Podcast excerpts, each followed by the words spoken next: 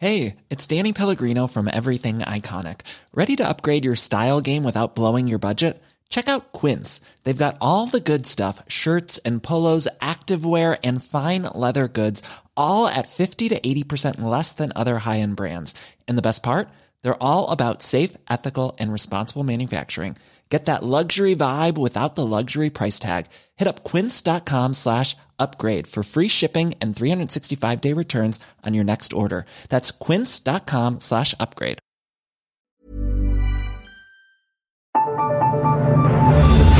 The Michael Reade Show podcast. Tune in weekdays from nine on L M F M. To contact us, email now, michael at lmfm.ie. Thursday morning, the fourteenth of December. Good morning, with much debate and discussion from now till eleven a m. This is Michael Reade on L M F M. As you know, the government has said the country is full and it does not have the wherewithal to continue with the generous reception it has been giving to Ukrainians since February of twenty twenty-two. Next spring, Ukrainians will be given accommodation, but only for three months maximum, and welfare rates will be cut from two hundred twenty twenty euro to thirty-eight eighty. You come into a country, you've got three months, you're probably living in a tent in, in, in Wicklow or some remote place. Um, how on earth are you supposed to find accommodation? We know that how hard it is. Look at the six thousand people who live in direct provision who have refugee status that can't get out because we don't have an affordable or accessible rental market. These women and children are going to be in exactly the same state, except that they will have absolutely no right to accommodation. So they will either become homeless, and that's street homeless because there's no responsibility on homeless services to look after refugees. They will be forced into potentially exploitative situations, sexual exploitation and others, because people will offer them a room with uh, services. Um, and there will be, um, or they will be directed into the international protection system, which is what the government didn't want. So I can't see this policy being practically implementable. That's Emma Lane Spollin, the National Coordinator for the Ukrainian Civil Society Forum, speaking to me yesterday. But the government says the changes are in line with what other countries offer Ukrainian refugees when they arrive there. Today, the European Council on Refugees and Exiles did a, did a review, and it's very varied. So Germany was four hundred ten euros, Spain four hundred, France four hundred twenty-six, all higher than what Ireland is offering. Um, I mean, the, the thirty-eight euros eighty that is being suggested uh, for people in the first three months while they're being accommodated is a direct provision payment that we know is below poverty level, right? It is a below poverty level payment that there's no way meets the needs uh, for people to be uh, have a minimum standard of living. And that we we that is a shame on a country that is wealthy as us. And that payment has been not moved since twenty fifteen. So, and it hasn't acted as a deterrent for people in the international protection system because that's not what motivates people. But it has resulted in children growing up in poverty. So, I, you know, that in itself is a problem. So every country is different. They're all higher, from what I can see, from Ireland. The ninety days seems to be the most severe. Um, and, and we have no rental market for people to move into. So it's an impractical, unworkable Uh, proposal. It simply is just to say, don't come. Don't come.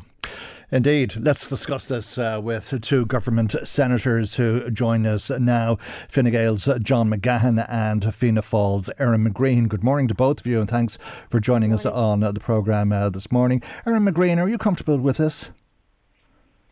I think it's important that we do regularise the, the, the process and also make it fair between all refugees. We have a two-tier refugee system at the minute where Ukrainian refugees are entitled to, to extra and other refugees aren't. So I think that is that is very right and proper. I also think that, you know, we you look at you look at what other countries are doing. Um, you know, Czech Republic have, you know, free for accommodation for a limit of one hundred fifty days. Estonia have for four months. Um, Poland have one hundred twenty days, but after that you're expected to pay fifty percent of the costs. So I think um, it's we are in line with other countries. Um, it's important not if someone is safe in another country that they are safe there. Um, we are in the middle of a huge housing crisis, Michael, and we have to make it fair on everyone. And I don't think what is missing from the conversation there is that we're not going to evict refugees from the current housing. We're going to, you know, reduce the payments so they're in line with other refugees.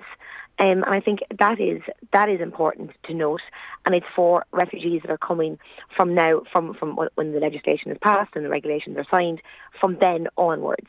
Um, there will also be special special circumstances for people who are very ill, people who are very vulnerable. So it's not about it's not about turfing people out. It's not about not taking in refugees. All international law and E U law will be upheld and, and looked and, and, and adhered to. But I think we must look at the situation and say that we must not have a hierarchy of refugees. And this is exactly an amendment to that, in my opinion. OK.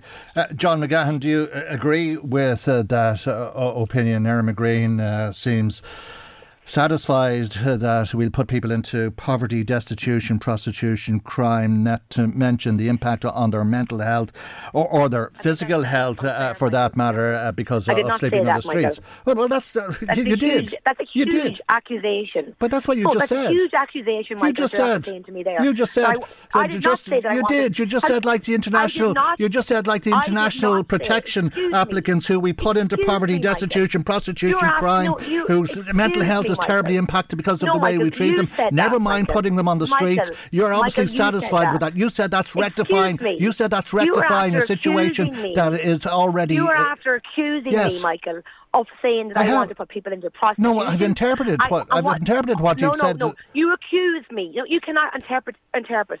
I did not say that, and that is a huge accusation, but, well, and it's, it's absolutely absurd and unfair. No, it's not I absurd and unfair. Offence to that. It's not I absurd and unfair. Uh, but, and if you ask me, if you're being put out, if you're being put out on the street with your children, no, I, I said, and a man comes along to you, and a man who comes along to you and offers you a room. Happen. And offers you I a room. I clearly said evictions are not going to happen. In return for sex. And that vulnerable people uh, no, are going to be looked after. I know you said that I evictions said, aren't yes, going to happen, but people but are going to come here after three months they'll be put outrageous. on the streets. Absolutely after, outrageous. It's not outrageous. Absolutely outrageous. Ha- ha- outrageous, Michael. After three months people will be to put on the streets. No, I did not say that. But I did not say after that. three there months no people will be put... The government has said that, that after three months people will be put on the streets. They're going to be su- supported. It is not. They're going to be put on the streets. I did not say that. There, there is, will be no evictions, Michael. What do you mean there'll be no evictions? Uh, children, families will not be put out onto the streets. Well, what is the government talking about then? The government is saying that after three months, the state will no longer be able to provide them. Their payments will be reduced. The payments will be reduced when they're in state accommodation. They won't. They won't be able to continue in to continue getting getting. full payments, getting, getting... No, I don't think you understand what the proposal is. The proposal is that whilst they're in state accommodation, they'll be getting thirty-eight eighty. After three months, that accommodation will no longer be available to them and they'll be given the equivalent of job seekers two hundred twenty euro. Uh, and it's up to them then to find accommodation or sleep on the streets. They will now, also given, be supported, Michael. Uh, they won't We're be. not going for you. They will be supported, Michael, but it's absolutely well, hold on, to accuse me. No, hold on. Accuse me hold of on. Saying, saying uh, prostitution. Hold on. Hold on a second. Where will they be supported and how will they be supported and where can I read a policy or listen to uh, one of uh, the Cabinet tell us how they will be supported? Well, we have. We, this is this is. If you ha- ask me a question, we must ensure that there is there is. A, a, a supported accommodation policy. But there, there has isn't. to be social workers. There isn't. That, that, that, that's the proposal. After three months, well, this is what you're I'm, on your what, own. What I'm getting from my colleagues in Leinster House, in my conversation with, with, with ministers in the department, there will be supports. This is not about... The support is that you'll be turfed out. Get get a, your own flat if you can, but you you will go from thirty-eight eighty to two hundred twenty. So that might give you a chance. But the reality, as we all know, is there's no hope of somebody uh, living in state accommodation for three months on thirty-eight eighty uh, and then suddenly being able to find a deposit and rent a, a flat. It, it, it, there is no support. I, I, I obviously I disagree. There, there will. No, no, there will it's, not a, it's not a question of disagreeing. It's not a, it's not a it's question not of disagreeing. It's a question of the, the policy that is being implemented, most likely from February. That's what the government is doing. I, I, I disagree with your interpretation, Michael. It's not an interpretation. Uh, John McGahon, what's your understanding of it? I'm sorry for holding you there. I did mean no, to come to you about five minutes ago. Uh, what's yeah, your, well, what's no, your understanding no, of it? My, my, my view is quite clear on it. First, but what's your understanding, just, just to clarify this issue, uh, uh, am I correct? I, I mean, um, we've uh, Fianna Fáil Senator taking uh, issue with what I believe are the facts. Um, what is your understanding of the facts? Uh, Sorry, I'm trying, I'm trying, there was a bit of back and forth there, so I'm just trying to... But my understanding of the facts are quite clear. There's one hundred thousand Ukrainians in Ireland today. Not a single one of those one hundred thousand people are going to have any sort of a payment reduced. This is only going to affect people who aren't even in the state of Ireland today from the end of January twenty twenty-four. So, for example, we have one hundred thousand in Ireland, thirty thousand people are in their own accommodation. eighty thousand in Ireland now. fifteen K are... Uh, fi- Uh, we have one hundred one as of today. Uh, fifteen K are children in Irish schools. fifteen K are working in the Irish yeah. economy. eighty thousand Ukrainians.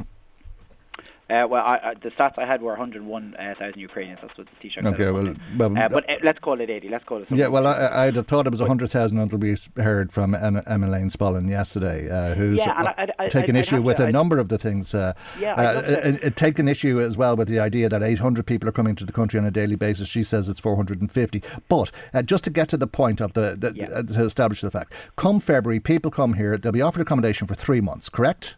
Correct. After that, then, uh, they will be asked to find their own accommodation, correct?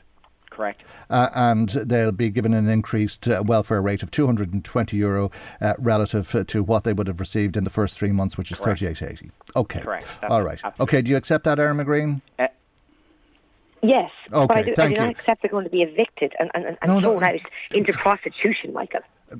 Okay, John McGahon, uh, fair enough if you don't accept that, but I, I think that's one of the concerns we heard there from the people working with Ukrainians on the ground. John McGahon, um, you wanted to go on from there. Yeah, sorry. So, so just to come back to it, and, and I'd love to have the opportunity maybe to have a have a discussion with Emma Lane there, because I think, I think, uh, and I saw what the Ukrainian Forum said uh, actually recently, where that these changes have resulted in widespread anxiety in the Ukrainian community in Ireland. I thought that was slightly disingenuous, because this is not going to affect a single person of the one hundred thousand Ukrainians in Ireland today. It's only going to affect people that come into Ireland at the end of January. And who will they um, be? Well, the thing well, about be, it is... They will be known to, for the most part, they'll be known to Ukrainians in this country, and that is why it's causing anxiety amongst the Ukrainian community. You're talking about family reunification, friends and uh, yeah. other people, and that's why so, they're coming to Ireland. Exactly. Uh, and, well, well, yeah, they're coming so to Ireland. So is it disingenuous then, or, or is it a, a reasonable thing to say? Because that sounds, to me, like so, so, what you would so expect. Can I, can I, yeah, I would just love to be able to make the point. So what I would say, why, why are Ukrainian people coming to Ireland? It's not just because we're maybe paying one hundred quid more than Poland or two hundred quid more than Germany. They're coming for a variety of reasons. In my view, we're the furthest country away from Russia. Ukrainians feel safe here. We're the only English-speaking country in the E U. The vast majority of people coming, as I said, are women and children. We have a good education system. We have good job opportunities. It's a really good country to come to. One-third of all Ukrainian people who are now coming to Ireland are coming from another E U member state. On average, we have one hundred people coming a day. Let's call it, on average, about we six hundred. Don't, we, we, uh, we don't know the detail of uh, that claim that the Taoiseach made in the Dáil yesterday when he was questioned, or, or a couple of days ago when he was questioned on it. He himself said he, he didn't have the detail on it uh, as to what time frame that relates to, that thirty percent of those had come here from other countries. But uh, are, are you, like Erin yeah. McGrane, satisfied with this change in policy, which will result in people being put into poverty, destitution, prostitution, crime? It'll have a terrible impact on their mental health, let alone their physical health, uh, if uh, they end up sleeping on the streets. No, I, I am happy with the government's decision with this, and, and for a couple of reasons. The first reason is, Erin pointed out to it there, it's bringing us into line with other E U member states. So again, I looked up this this morning ahead of this. At the minute, we're paying eight hundred eighty euro a month. Poland at seven ten, Germany at five oh one, France is four twenty, Spain is four hundred, Italy is three hundred, Holland is two sixty. So Ireland is clearly an outlier. We are very, very generous, and as we should be. Other countries are making changes already. But we're going Spain to, to we're stop, going to thirty-eight eighty. Spain and Italy will stop payments after three months. Germany and Poland have already introduced the ninety and one hundred day limit. So the situation is that numbers are coming here, still remain large. We're making change with that in mind. This has been going on yeah. for two years. It's going to continue on after, a lot longer. After ninety days in Germany, do you think people will be able to find somewhere to live? Well, I can't speak about Germany, but I can speak about Ireland. So let's yeah. say, for example... Well, well after ninety days, do you think people will be able to find somewhere to live yeah, in Ireland? So I believe come... they will be in Germany, and I don't believe they will be in Ireland. Yeah, so, so let me let me talk about the Irish context for a second. Let's say you are uh, affected by these new rules. Let's say you come to Ireland from Ukraine in March of next year for the first time, after ninety days. Uh, thirty thousand Ukrainian people that have been here in the last year have already sourced their own accommodation. They're living independently of the state. That's thirty thousand people. Now, I'm not saying it's going to be impossible. I'm not. Of course, it's going to be difficult in the situation where we're in, but it is not impossible. Okay. And thirty thousand people are already living independently. The rent of the room scheme is going really well. And you mentioned yourself there, huge amount of Ukrainians have already set up their own networks. They've established their own communities. They're helping other Ukrainians with housing when they come in here. Uh, and I don't think it's a case that after ninety days you're going to have people on the streets. Seriously, are you people. serious? Are you serious? Uh, I mean, do, do, do, yeah. do you want me to send you on a tape of this uh, and you can listen back to yourself? No, my God. I mean, I'm, this I'm is very, just... I'm being is, very straight. You're asking me a straight question. Yeah, I'm giving mm, you a straight answer yeah. back. There's thirty thousand people currently living yeah. independently in Ireland that are Ukrainian. And you think that after three months itself. living in a tent, as Emma Lane Spollin uh, put it there, but, uh, as a potential for people coming here, living on thirty-eight eighty, that after three months like that, that they'd be able to go out and find themselves a flat. Are you there's, serious? There's fifteen thousand Ukrainians working in the Irish economy today. People want to... Pe- Ukrainian refugees coming to Ireland don't want okay. to sit in state-led accommodation. Okay. They don't want to have two hundred okay. quid a week. They want to come here and work. Yeah. They want d- to integrate d- into our society. D- they want to go to our schools. And they're coming here because it's a good place to live, it, a fair it, place to them, and it, we're going to... Ha- has their government given in to the right wing? No, absolutely not. We're just going straight back in line with other E U yeah, member states. Okay, Erin McGrane, uh, do you believe uh, that the government has gone uh, uh, down this road because of uh, the local and European elections and the right-wing policies uh, that candidates will be fighting? No, I absolutely, absolutely don't think that, Michael, at all. I think exactly what John said there. Um, the government is constantly looking at what other E U countries are doing. They're discussing with this with, with their They're European all doing counterparts. More. And all, they're not. They're they're actually. This is in. We're bringing this back in line with other European countries. They're all and doing more than what is being proposed next year. You're talking about four hundred euro uh, in uh, a lot of these countries, and you're talking about countries that don't have a housing crisis, where you'll be able to find uh, somewhere to accommodate yourself. Uh, I mean, what we are doing here is subjecting people to poverty, to homelessness, uh, and to desperation, which can lead to well, crime Michael, and can lead to prostitution. We have had we have had many we've had many conversations over, you know, if you look at it, if this country in its entirety, and this country has full unemployment, there are jobs empty all over the place. People cannot get workers. So when we're when we're looking at when we're looking at the reality, immigration is absolutely an essential part of keeping this economy going, and we welcome that. And when when when it is absolutely clear that we have a, a crisis in, in accommodation, in an emergent accommodation for when refugees come in. So when you have the ninety days limit on it, it allows us. It does, yes, put pressure on an individual to move on, absolutely. But it also, there are jobs in this country, Michael, mm. and it is very, very welcome for we have those refugees that come in, have the ninety days here, support mm. to get to get to get um, the lay of the land, to look at the situation, to get a job. Absolutely, Michael, I welcome that. Yeah, and do, they will do, be able do, to do you that. applaud the f- the far right? Sorry, I, I do, lost do, you there, Michael. Do, do you applaud the far right? Uh, I mean, do you th- I mean, do you think? Do you, do you think that, that, do you, they say twenty million will be needed to clean up after the riots in Dublin? Um, is that how you get things done in this country?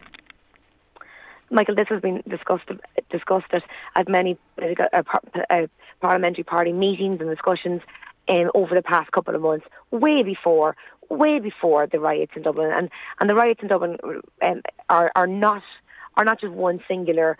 Um, an anti-immigration thing. There is a lot of other issues going on there, and I think we would need an, an, another another interview or an hour to discuss those things. Okay. What happened in Dublin was wrong, absolutely wrong, um, and in no way it is related to this, because this was this was discussed, it was talked about m- many occasions way before this. And again, I must stress, this is in line with other E U countries. It's absolutely, absolutely in line with other E U countries. And it is important to say that we have loads of jobs in this country that are empty, that we need people to work, um, and they are welcome to come to op- to have those jobs. So this is a ninety-day limit on on, on, on on something, but they have a world of opportunity within this country, like other refugees, and it equalises what, how we treat all our refugees mm. in this case, because Brutal. There's no hierarchy of re- refugees, Michael. Yeah, yeah. Um, you know, no, you're and, right. You're right. Uh, we're we're going to treat all refugees the same. Brutal. Uh, we we uh, we can we can discuss.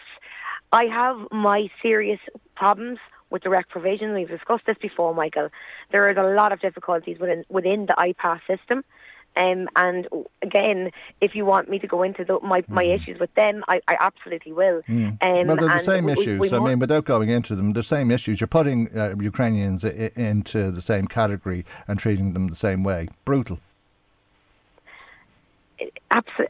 We, we can. We everything has can be improved. But the point is that we must be able to continue to be able to take people in. We must be able to take. Be able to continue to take people in and not have them in those tents, okay. have them in other places, um, in, in proper in proper buildings. Okay. Um, and this is a way for us to be able to do that, Michael.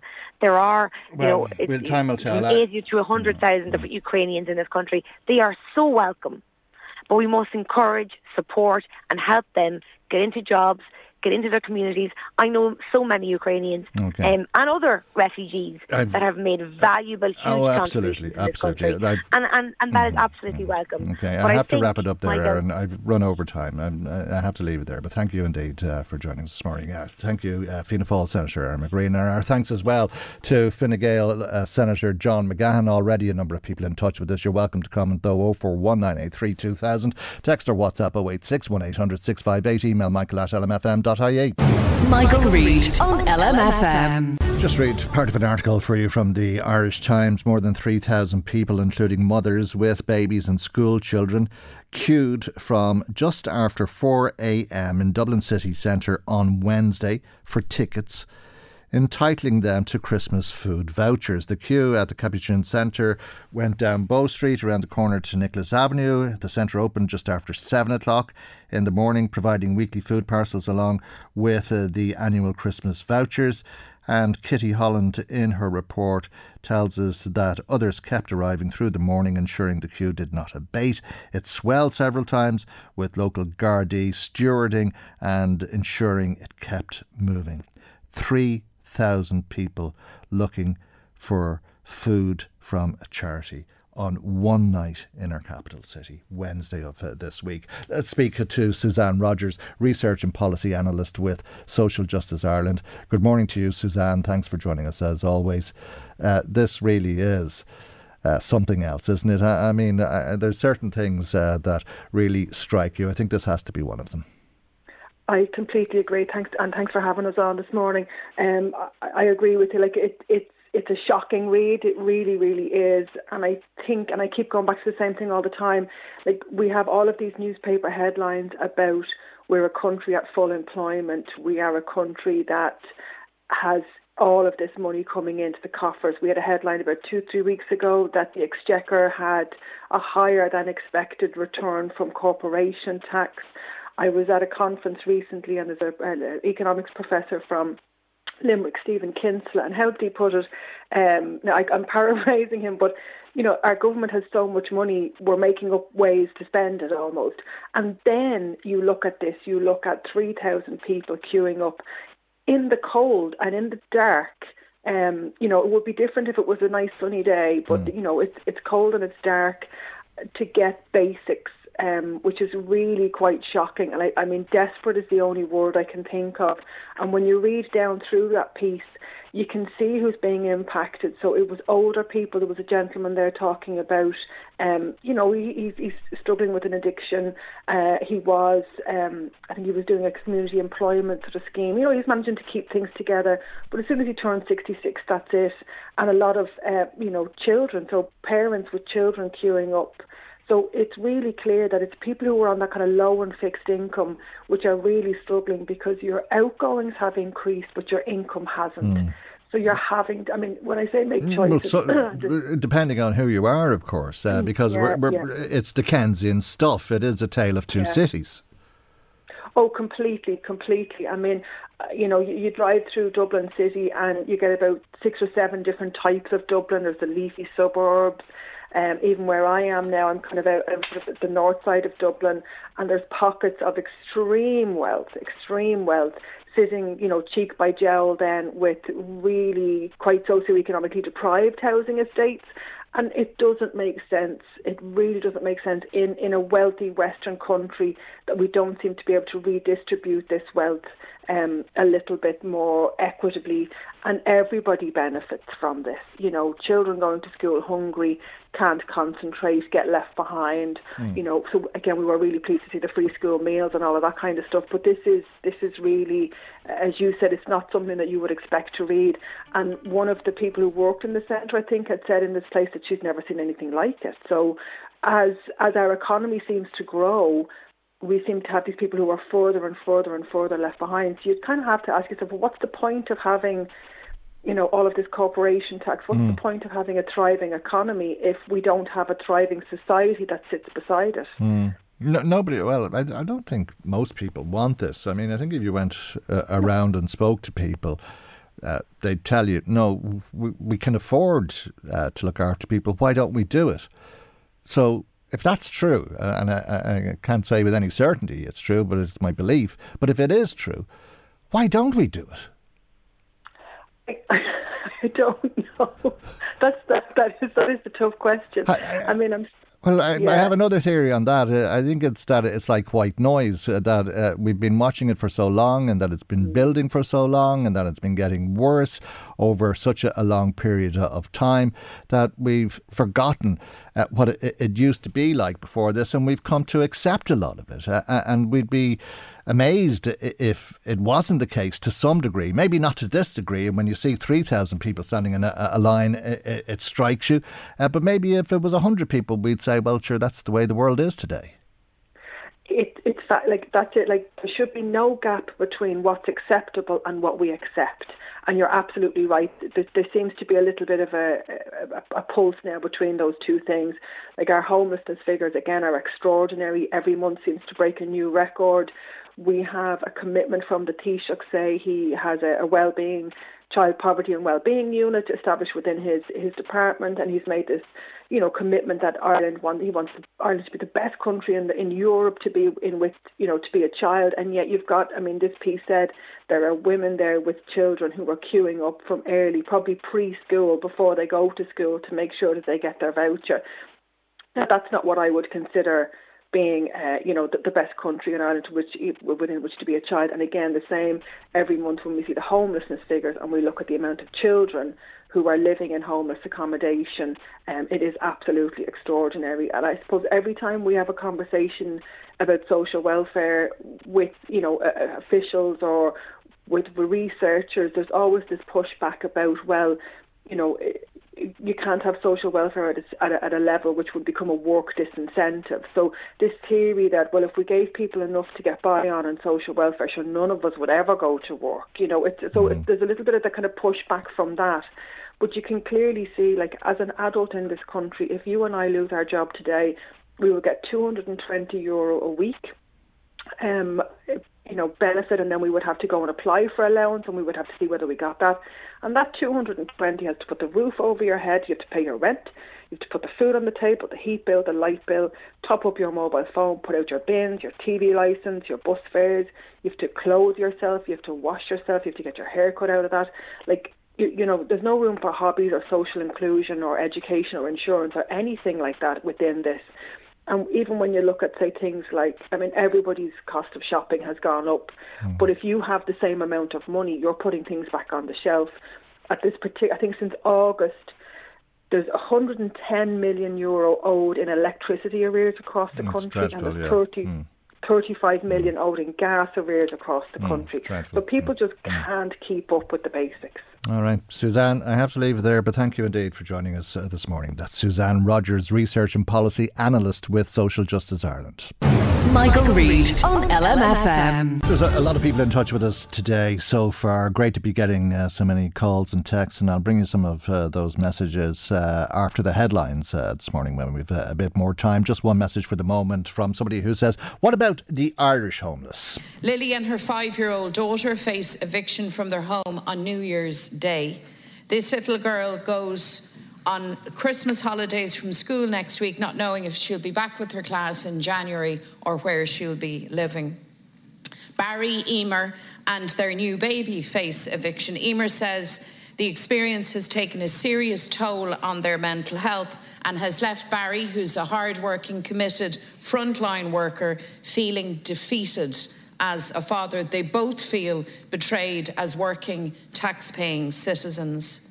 Louise and her four children have lived in their rental home for over ten years. Louise has been served with an eviction notice for January.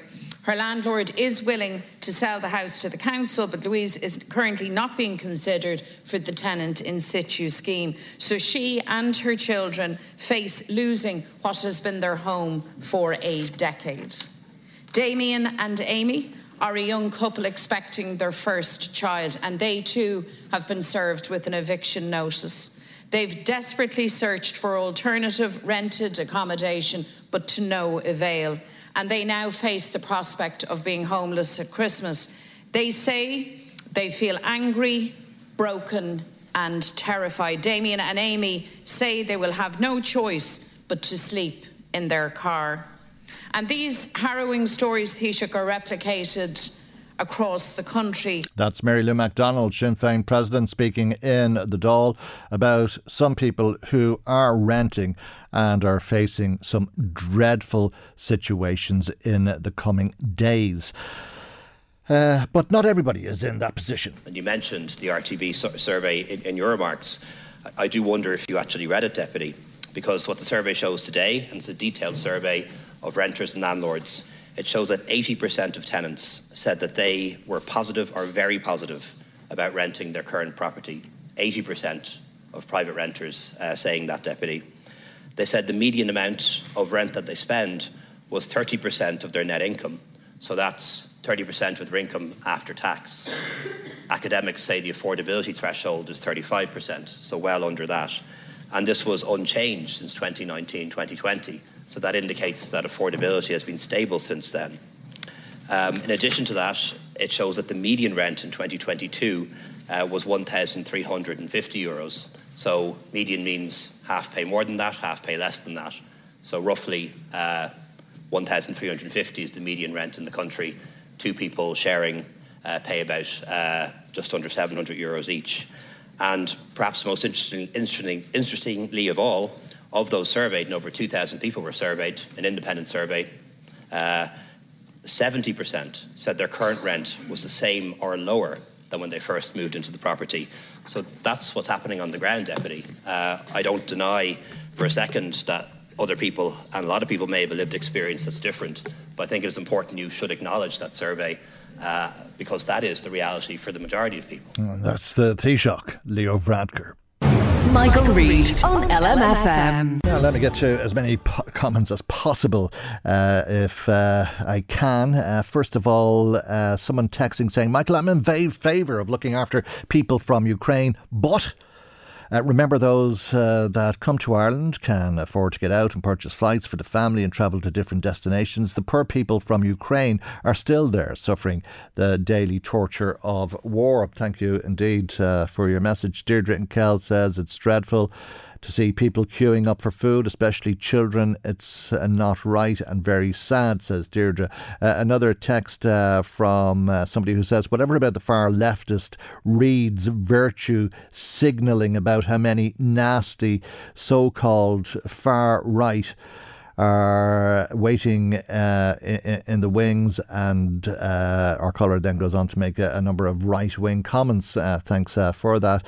Uh, what about the Irish homeless? Did read that earlier. Somebody else says, what is this far right that you keep talking about? Can people not be concerned about who is coming into our country undocumented? Um, yeah, um, I must not go around uh, uh, later on this afternoon, uh, get a look at your own documents uh, and, and uh, find out all about your criminal past. Uh, we don't do that, really, do we? Uh, good morning, Michael, says somebody else. In my eyes, uh, there is far more support for refugees uh, than the hidden homeless in Ireland. I was in homeless accommodation with two kids for two days last December. Two days is all they could afford because everything else was full. I've tried to get help from the council, but they're full. Councillors are too busy for me uh, and they keep forgetting about us. I've spent one whole year in a state of shock and survival mode. It makes me so sad to think that my children are forgotten, and uh, there are people then who are given accommodation. Thank you indeed uh, for that. Uh, and dreadful situation for anybody to be in, there is no doubt. Uh, Cahill in Morning in Mornington says, good morning, Michael. I'd like to throw a question out there. What do senators do in this country, and why do we need them? Um, Maybe somebody who has a, a vote uh, in Shannon's elections might uh, answer that uh, for you, Cahill. Uh, I certainly can't, uh, but thank you indeed. Uh, somebody else says, has anyone asked uh, where most people from Ukraine are actually coming from, uh, or where they actually live in Ukraine? Most are coming from areas that are not affected by the war. Thank you indeed. Uh, we'll uh, organise uh, a fortnight over Christmas for you in a part of Ukraine that is not affected by the war, if that's what you fancy.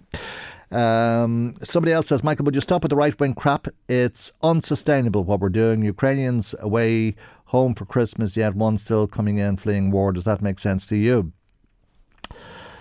Yeah, well, we could organise a, a fortnight uh, in Ukraine uh, for that listener as well, I'm sure, uh, if uh, that was what they were willing to do.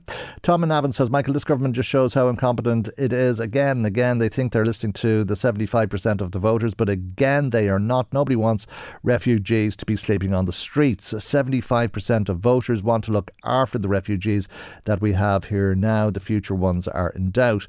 David then says, the Irish government are starting to make changes to the asylum process based on pressure from the so far so-called far right. David says, that's normal Irish people. Keep up the good work, Irish government, he, he says.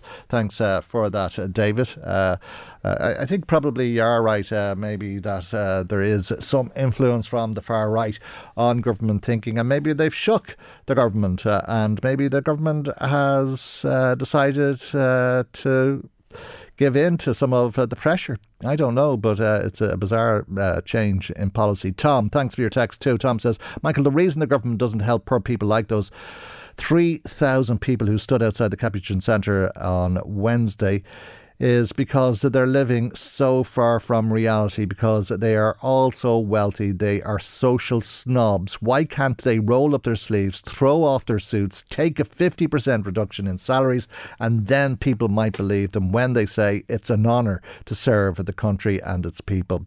God be good to Tony Gregory, Tom says as well. Well, thank you for your message as well, Tom, and indeed everybody who has been in touch so far. Let me remind you how you can comment on the programme. You just ring us if you want to talk to us, oh four one nine eight three two thousand. You tell us what your comment is, we'll write it down and we'll tell everybody else. That's oh four one nine eight three two thousand if you want to ring with a comment. You can text us uh, or WhatsApp us. It's the same number, oh eight six one eight hundred six five eight. That's oh eight six one eight hundred six five eight, and you can email Michael at l m f m dot i e.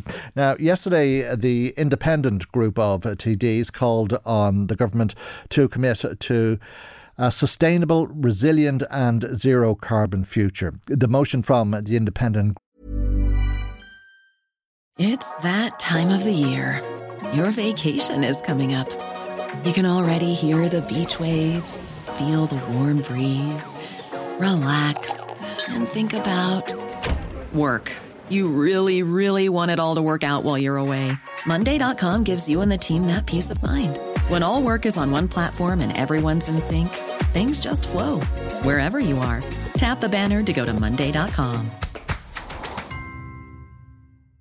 Planning for your next trip? Elevate your travel style with Quince. Quince has all the jet-setting essentials you'll want for your next getaway, like European linen, premium luggage options, buttery soft Italian leather bags, and so much more. And it's all priced at fifty to eighty percent less than similar brands. Plus, Quince only works with factories that use safe and ethical manufacturing practices. Pack your bags with high-quality essentials you'll be wearing for vacations to come with Quince. Go to quince.com slash trip for free shipping and three sixty-five day returns.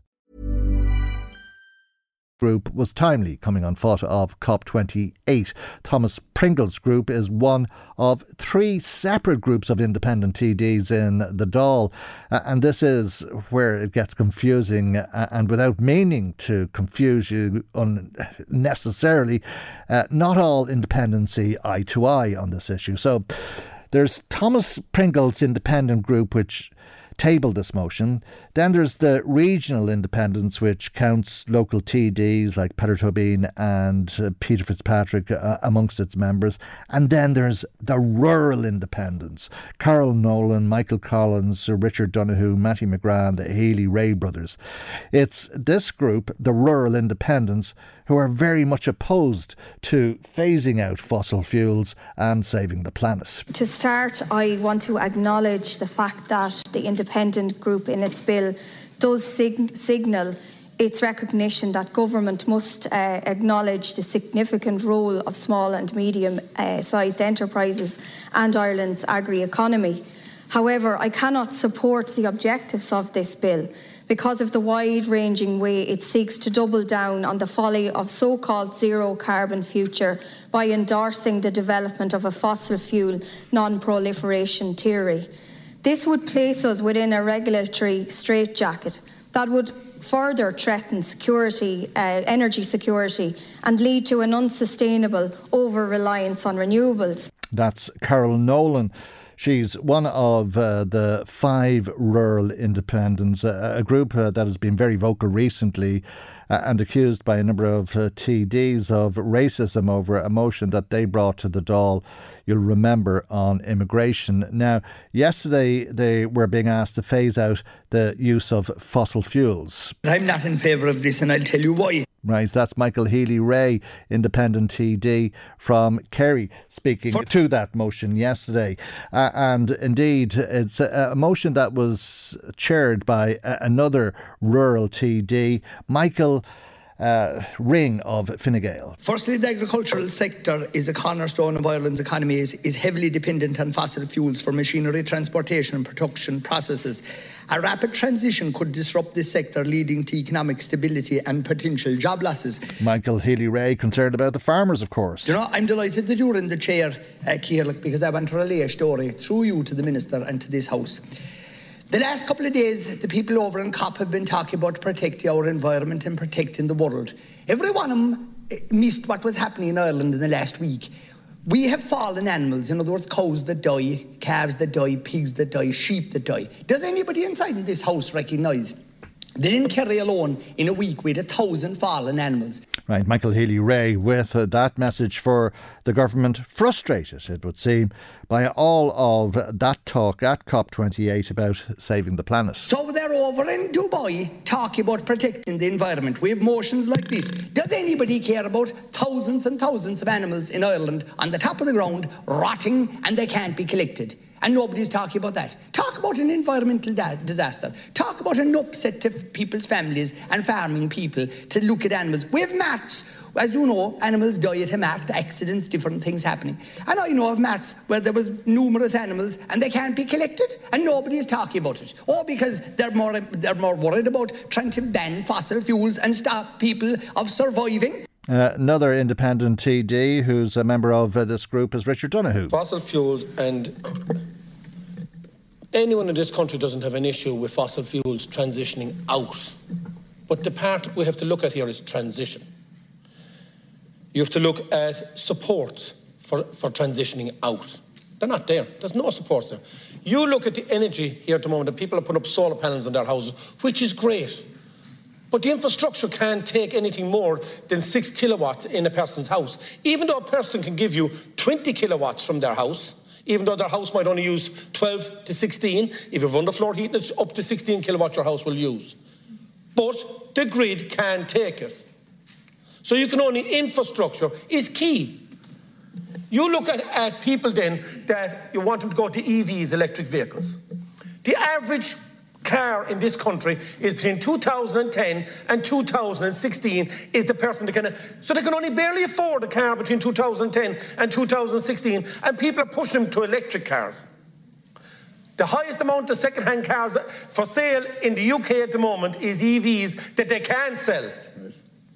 Four-year-old E V cars that can't be sold in the U K are sitting in garages, they can't be sold. And you're trying to pressurise people. They're trying to feed their families, trying to pay their mortgages, put food on the table and look after their families, and you're trying to force people that they can actually only afford between two thousand and two thousand sixteen vehicles to go to E Vs.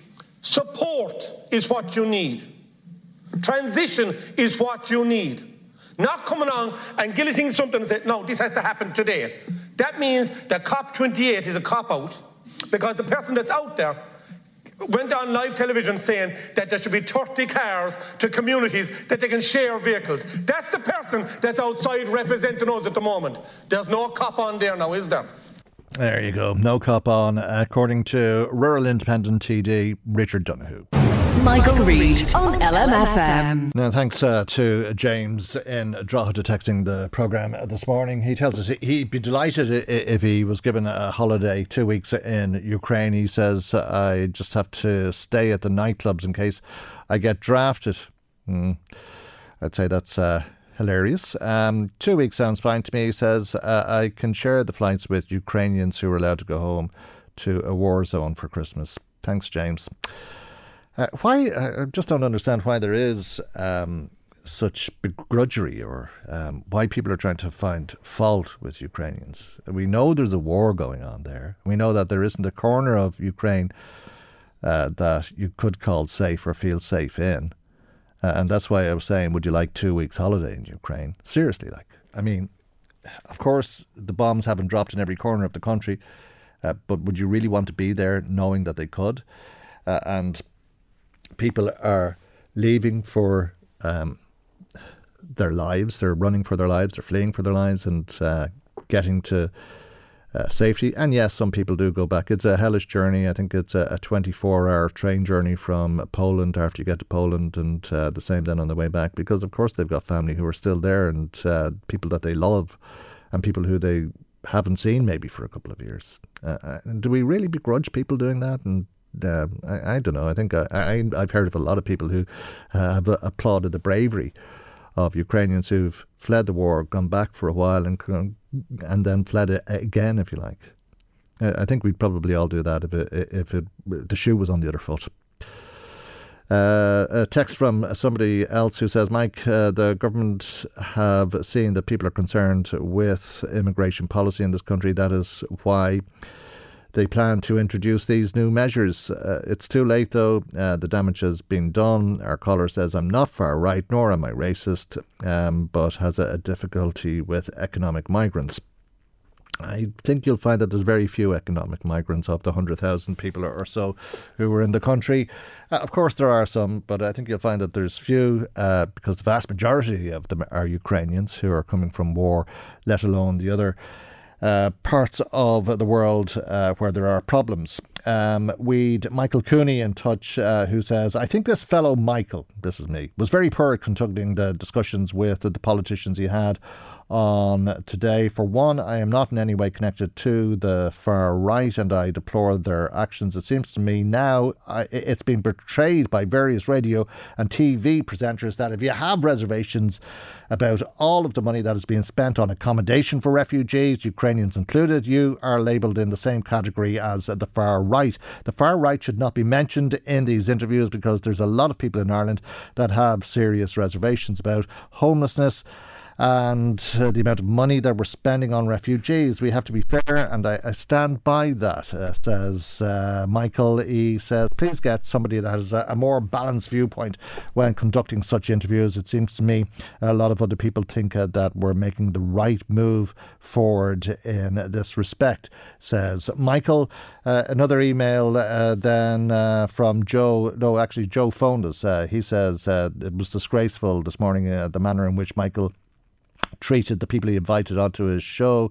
When you invite somebody onto your show, you don't shout and talk them down. You should respect them. Michael is getting away with this, which is no good for a radio station. Thank you indeed uh, for your message, Joe. I think uh, if uh, we listen back to that, you'll uh, know that I asked uh, John McGahon a question, and uh, that uh, it was Erin McGrane, uh, both senators, uh, but Erin McGrane who took issue with the question uh, uh, and uh, took issue with what was being said uh, and was making infactual statements, which I think we established without uh, any doubt uh, before the end of uh, that interview. Uh, and uh, of course, that was not going to be Uh, something that we would have allowed to have gone unchallenged.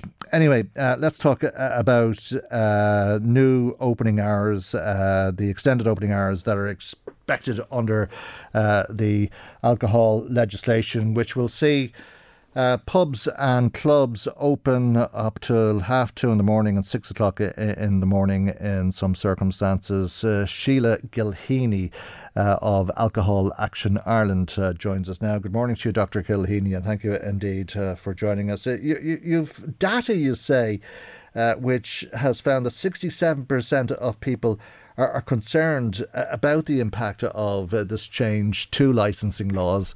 Uh, tell us a little bit more about that data, if you would, please. Sure. Thank you very much for having me on, uh, Michael. So this is a poll that has been carried out by Ireland Thinks. And uh, so it's thirteen hundred people who have been polled uh, using you know, usual polling uh, techniques. And what they have found is very serious concerns. So sixty-seven percent of people, as you say, particularly concerned about the likely impact on our public services. So that's on our emergency departments and hospitals, that's on ambulance services and on uh, policing and, and, and transport. So these these are these are worried. Uh, I will say that women in particular are worried with violence. Uh, sixty percent of women um, expressed a concern about the likely increase on, on street violence. And there's also, you know, very significant concerns about domestic violence and sexual violence. Mm. Uh, and why is that? Is it that people believe that if pubs and clubs are open later and longer, that people will drink more? Yes, and all the evidence uh, internationally says that that is exactly what would happen. And indeed, we only have to look um, north of the border to see that is precisely what happened. So in Northern Ireland, uh, there were increases in their licensing hours, which was introduced from October twenty twenty-one. And since that time, they have found a seventeen percent increase in alcohol-related crime. And that experience is replicated right across the world. We have data that we can point to um, in Europe, um, Amsterdam, for example, in Norway. We've seen it actually in, in Australia as well. And what we're saying is that before Ireland would go ahead and in, introduce uh, increased licensing hours, that we really need to do a health impact assessment of those proposals and really get a cost, get a measure of what could be expected, and try to work out, well, where would resources need to go to to address that and who would pay for that? And then I think in the light of that sort of information, then you could make an informed decision about whether it's a good idea or not to go ahead with it. Mm. No, I think you've already decided uh, that it's not a good idea. Well, we... we you know, have looked at this data from the international basis, and certainly that is our view. But it isn't just our view on this. We would say that there are public, we know in fact that there are public health advocates, whether we're talking about um, the Irish College of Psychiatrists or whether we're talking about um, the uh, the Irish Association for Emergency Medicine, Irish Medical Organisation. There's multiple groups um, who are, have expressed this concern. And there's also local uh, community groups who are saying the same things them, themselves because they, they can see already the impact that we have um, from alcohol on our communities. Mm. So right now we know that four people die every day from alcohol. There's fifteen hundred beds are being used today. one thousand eight hundred hospital beds are being used today because of alcohol-related um, uh, illnesses. So why would we want to add to that pressure and that burden that's actually on our, our health system? And really what we're also pointing to is the, the government policy incoherence, the mismatch, because on the one hand you have the Department of Health who are actively seeking to try and reduce the level of alcohol use uh, in the country, and then we have another wing of the government, the Department of Justice through Minister Helen McEntee, mm. saying actually we want to increase it. And you really have to say, you know, somebody needs to be joining the dots here. And I would say there's probably a very good case for the, the C M O, the Chief Medical Officer, Professor Breda Smith, to step in here and look at this in detail and make sure that the whole of the government have the information that's needed to be able to make an informed decision. Right. Um, it, has it the potential to be as bad as you're suggesting? I, I mean, are people going to stay out that late? I imagine most people won't. I imagine most people will have something to do the day after, whether that's go to work or go to Uh, see family or bring the kids uh, to Irish dancing classes, or there's a match on or whatever it is, uh, and uh, they may be tired anyway because they were up early, and they'll go home. Uh, and just because drink is available, they're not going to stay out all, all night. And if if there's any truth in what I, I've just said, that means that very few places are, are going to stay open uh, until six o'clock in the morning. I, I imagine you're talking about a handful of places across the country, and that would be in the major urban centres, whether that's in Dublin or Cork or Galway or wherever. But for the most part, we're going to see pubs and clubs closing relatively early, despite the flexibility to remain open, will we not? Well, I think it's true that you probably won't see very many nightclubs. You know, they, they make up a very small proportion of the overall um, uh, you know, venues where, where alcohol is sold.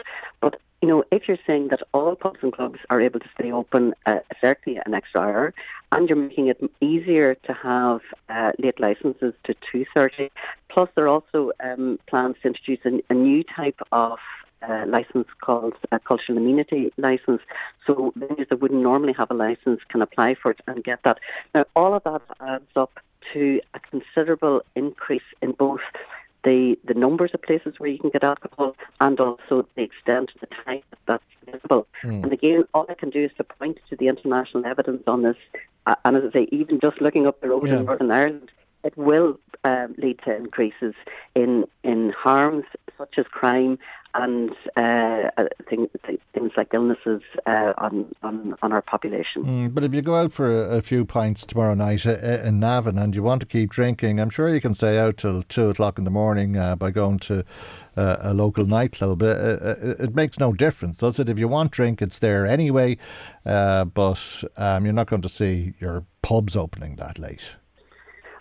Well, all I can do is, to, and I really do have to keep repeating this, mm. the evidence is that when you increase licensing hours, you do see an increase in alcohol use. And really, you only have to go into our E Ds, our emergency departments, to see the impact that alcohol actually has on our services. Now, right now, you know, the, the Irish Association for Emergency Medicine are absolutely on their knees. They're calling out Uh, to government to say, please do not introduce this measure. We're already under severe pressure. Where the, are the extra resources going to come from to, to be able to deal with the, the entirely foreseeable pressure that will call that will fall on them?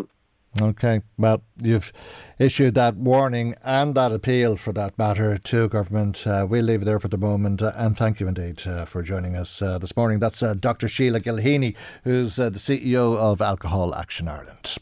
Michael, Michael Reade on, on L M F M. It's no exaggeration to state that there has been an explosion in crimes against retailers in recent years. The most worrying aspect of shoplifting today are the accompanying threats, the actual violence, the obscenities, the misogyny, and the vile racist abuse levelled at owners and staff. There is no doubt but that these abuses are increasing year on year and have, most certainly, become more pronounced post-COVID. It's impossible to conceive a more worrying aspect of running a retail business for the majority of our one thousand five hundred members than to have to console someone that has been assaulted and abused just for doing their job.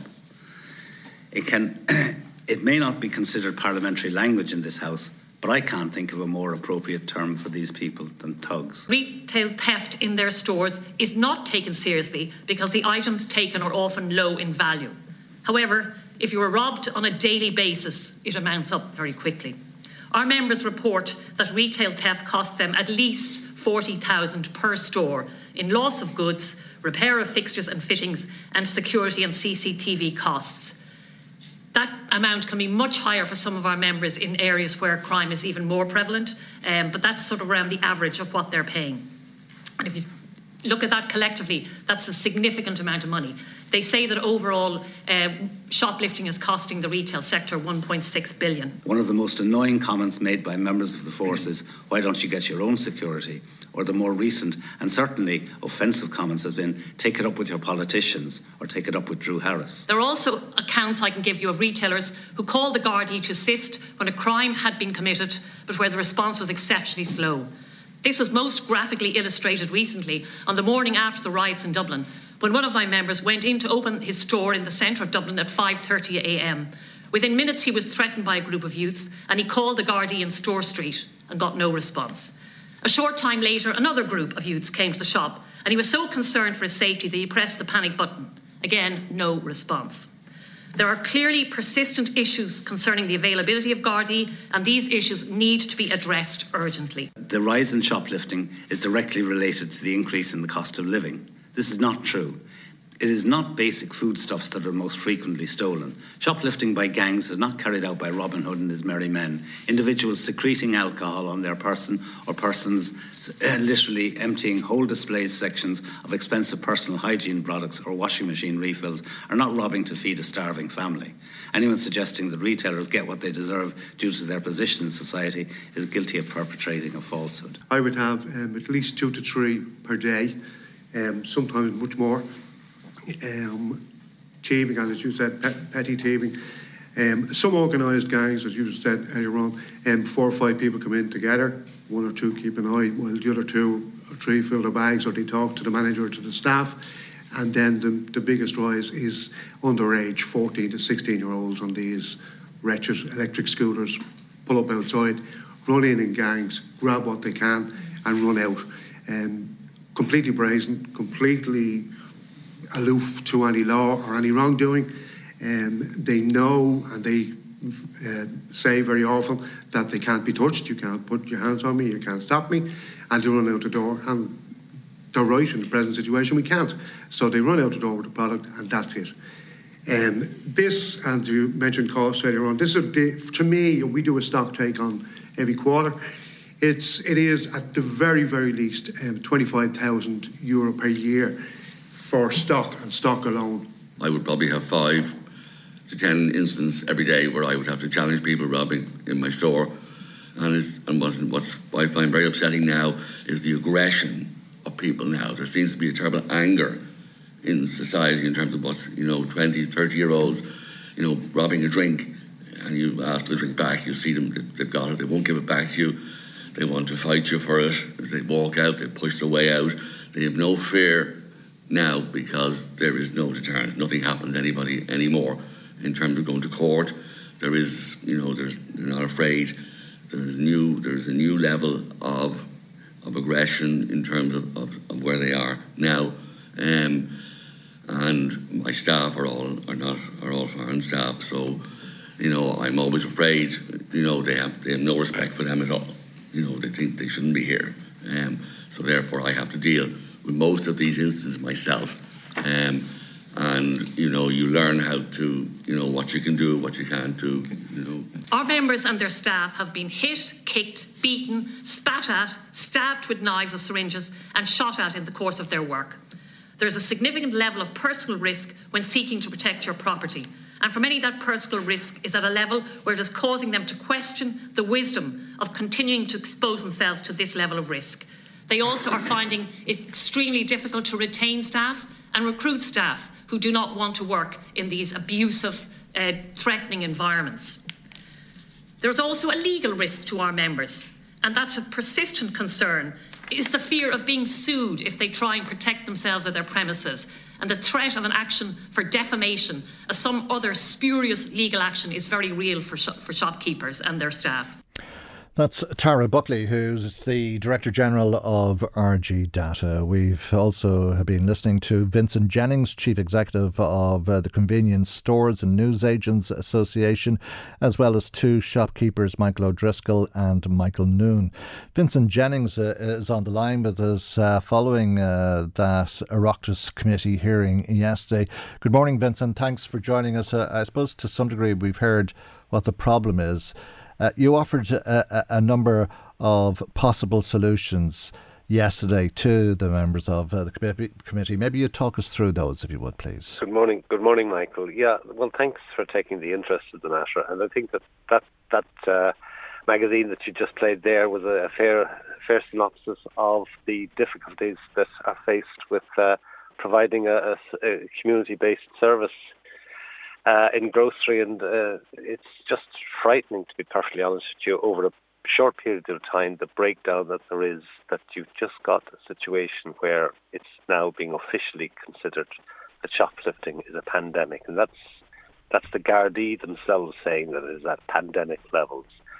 And that's almost an acknowledgement that there is um, a, a, an impossible scenario. And just, you know, mm. I don't know where it's going to finish. But in terms of um, uh, solutions or, or suggested solutions, we were very fortunate yesterday insofar as that we had very, very receptive ears, and um, a number of the deputies were more than willing to uh, engage and to consider recommendations. And well, obviously they will also have to speak to An Garda Síochána and to uh, the Department of Justice. But, mm. I mean, one of them was, certainly was, you know, having a much quicker uh, and, and faster, fast-track method of um, of court appearances. You know, that's one of the great difficulties, in, and, and we have massive underreporting at the moment because people just don't, you know, you hear Michael talking about five and six a day and Noel the same way, three or four instances every day. That doesn't make itself down to Store Street or any other Garda station. Uh, they just they just live with these things, and it's only the very, very most serious of those that have, have assaults attached to them that actually get to the ears of the Gardaí. So it is massive underreporting because it's considered nothing will happen. Mm. And, and and we in a society who allows these thugs and bullies to, to, to, to run the roost, you know, we're, we're, we're heading for a really, really, really serious matter if we, if we just allow that to take place. So we, we need to look at shoplifting in, in a number of different ways. And one of the things is you've got youngsters being sent in by, by, by parents and Fagin-like people to, to, to rob on their behalf, because they are of a certain age or below a certain age, and they are with impunity they'll come up, that they, they will do this. They need to be referred to Tusla. I can't think of a more uh, salient point of, of, of, of what is child abuse than actually somebody sending a child in to rob for them, and they should be referred to Tusla. And the youth intervention services should be put in place on each occasion that this happens. That they're taken uh, into this, care, is it, or? Well, well, I mean, they should be. They, they should most certainly there should be a youth monitoring, a youth crime monitoring program mm. put in place. I mean, it is there, but it's not being used to any great extent. But I mean, these people are at risk, and they are only children, and, and would, you'd love to think that they haven't gone so far uh, into irredeemable territory that they can't be turned around. Maybe not, um, but it is certainly the foundation for a life of crime. Oh, yeah, oh, without a doubt. I mean, it, it, time and time again, I mean, and I know it from my own city in Limerick, I mean, I could I could have pointed out to you those who were at, at a later stage involved in the most heinous of crimes, they began their life Uh, in, in, in shoplifting. That's it's a progression, and it works its way on. And if you don't actually intervene, if you don't actually make make interventions along the way and, and, and prevent that, you're only sow- sowing the seeds for further problems down the line. It has to be a case that we actually uh, take an interest in, in, in the matter, younger stage. I want to say that it's not necessarily a paternal instinct. You, you actually have to be very, very hard. You actually have to use tough love. You actually have to say that, you know, you are committing crimes and you're going to have to pay the cost for it. Mm. But you can't just nod and say, oh, sure, isn't it awful? And, you know, this is the cost of living crisis and stuff like that. To be honest with you, Michael, it is nothing is more um, uh, annoying than hearing people making excuses for, for, for, for these people. There mm. is no excuse for stealing okay. or for abuse. Well, at fourteen and sixteen, uh, it's uh, difficult uh, to Uh, think of what to do. Uh, as things stand, uh, there is no consequence as you stand, uh, as things stand. Uh, but but, but um, should we reduce the age uh, that we consider somebody to be a minor at, uh, or should we have custodial sentences uh, for children? Yeah, I mean, Michael, I mean, I'm look, I, I'm not a criminologist, mm. so I'm mm. not a sociologist. Mm. I'm a representative of a retailer. It's like, I mean, we were we were fortunate as far as that we had willing ears uh, yesterday mm. with the senators mm. and the guy. It, it is for others to make laws. If, if if additional laws are required. Sure, okay. We're just saying, and it really was, it's an eye-opener, and again mm. for yourselves today mm. to hear that it is at this horrific stage that it is now considered to be, you know, it, people are leaving the industry, people are not, not, not, not, not yeah. being recruited mm. or retained because of the fear. And mm. and it's something that you wouldn't have known about only for the fact that the, the Oireachtas Committee... Uh, and they might only be children, but when a fourteen-year-old who comes at you uh, aggressively... Oh, it's menace. Oh, stop. I mean, and you get five or six of them on these, as as, as Noel was saying, uh, on, on, on these wretched e-scooters. That is a... Fr- and balaclavas as well. You can you can absolutely be sure that that is a frightening phalanx to, to, to come having at you. Mm. Uh, is it worth tackling them? Do you, do you just have to factor it in as a, a cost? I mean, we heard there are costs of twenty-five thousand euro for stock only, yeah. uh, and another estimate of forty thousand when you yeah, take everything into account. forty, to be honest. Yeah. yeah, I think it's closer to forty. When and, you take and, everything and into account with your yeah. C C T V and your security uh, and uh, and so on, that's a, an awful lot of money. Do you have to factor in forty thousand euro a, a year for shoplifting if you're going to open a shop in this country?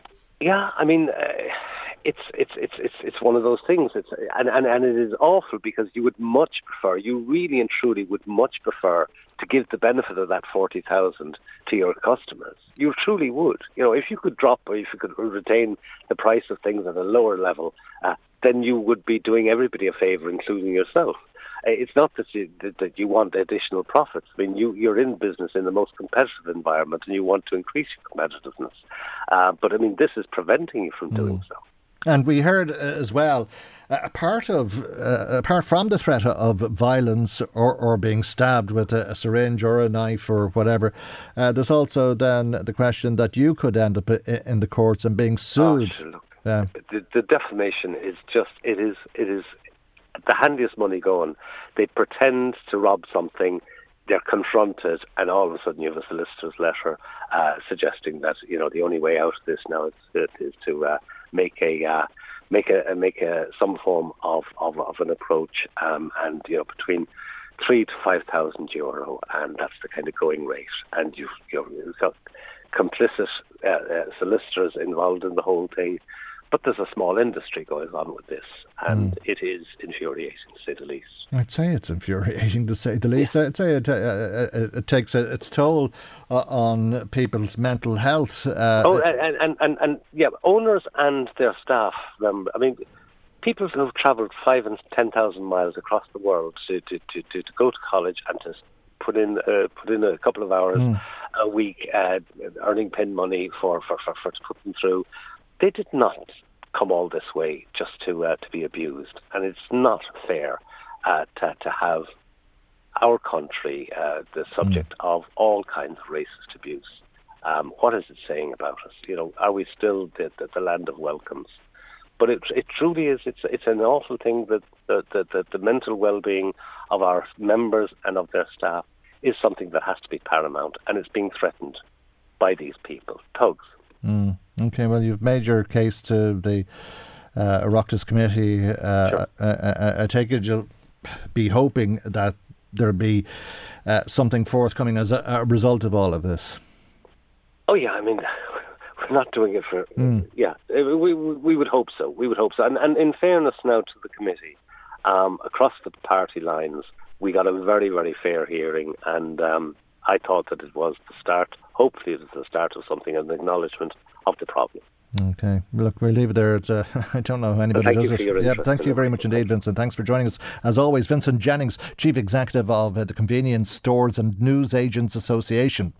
Michael, Michael Reade on L M F M. Thanks uh, to Tom in Dundalk uh, texting saying, hi Mike, uh, does anybody spare a thought uh, for the families of uh, the Russian soldiers who are being killed and injured in uh, the Ukrainian-Russian war? These people have feelings too. Must be devastating for them. How about the Irish government stepping out to appeal in the strongest way possible for a ceasefire leading to an end to this terrible war? It will end sometime. Why not now, says uh, Tom. Very valid point, Tom. Uh, war is not good to anybody, and there's lots of young Russian boys who are dying and have been dying over the course of uh, the last couple of years uh, because of this conflict. And uh, I hope uh, that all of us uh, take uh, stock of uh, that uh, because uh, it is the reality of war. Regardless of which side you're on, you're usually just a young boy uh, knowing little about the world uh, who's been sent out for the sake of someone else's cause to your death. Uh, Joan says, Michael, a true refugee would not go back uh, to a war zone. Joan, you obviously know a, a lot about it. Uh, I, I wonder after two years if you hadn't seen your dear old mother, who uh, probably won't be here in a few months, uh, would you take the chance?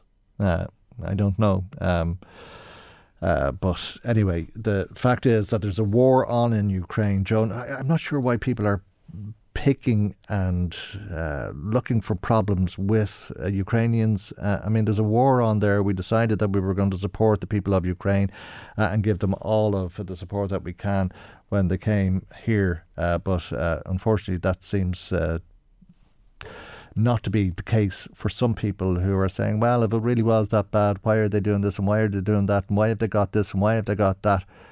Um, there are people who have left their country, their home, their family, and they are vulnerable people.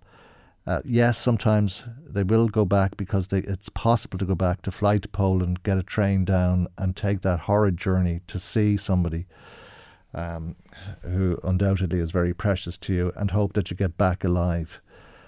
Is, is that really worth an argument over? Anyway, Tony, uh, thanks uh, for your very, very long text, um, which I really wouldn't have the time to read, let alone anything else. He says, uh, when it comes uh, to uh, realigning or aligning Ukrainian payments with other European countries, I'd remind you uh, that I contacted you last week about this and that there's a pull factor in this country because of uh, what we're offering to Ukrainians. I don't know, Tony, uh, if uh, that's the case or, or not, uh, but you certainly have very strong feelings on it that you've uh, been making known to us. Uh, Betty Daly says, Michael, you're right. We are now a nation of begrudgers. When we had nothing, we shared everything. Uh, now we keep everything to ourselves. Shame on the meanie guts giving out about our refugees. Thank you, Betty Daly. That's the final word today. Thanks to Maggie McGuire for researching. Paul was at the control tower. I'm Michael Godwilling. We'll see you for our next programme tomorrow morning at nine a.m. right here on L M F M. Good morning, bye-bye. The Michael Reade Show podcast. Tune in weekdays from nine on L M F M. To contact us, email now, michael at l m f m dot i e. When you make decisions for your company, you look for the no-brainers. And if you have a lot of mailing to do, Stamps dot com is the ultimate no-brainer. It streamlines your processes to make your business more efficient, which makes you less busy. Mail checks, invoices, legal documents, and everything you need to keep your business running with Stamps dot com.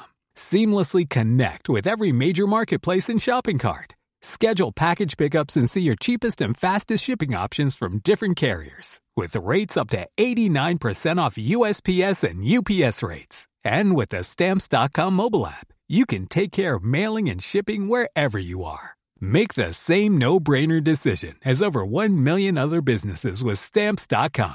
Sign up with code PROGRAM for a four-week trial, plus free postage and a free digital scale. No long-term commitments or contracts. That's Stamps dot com. Code PROGRAM.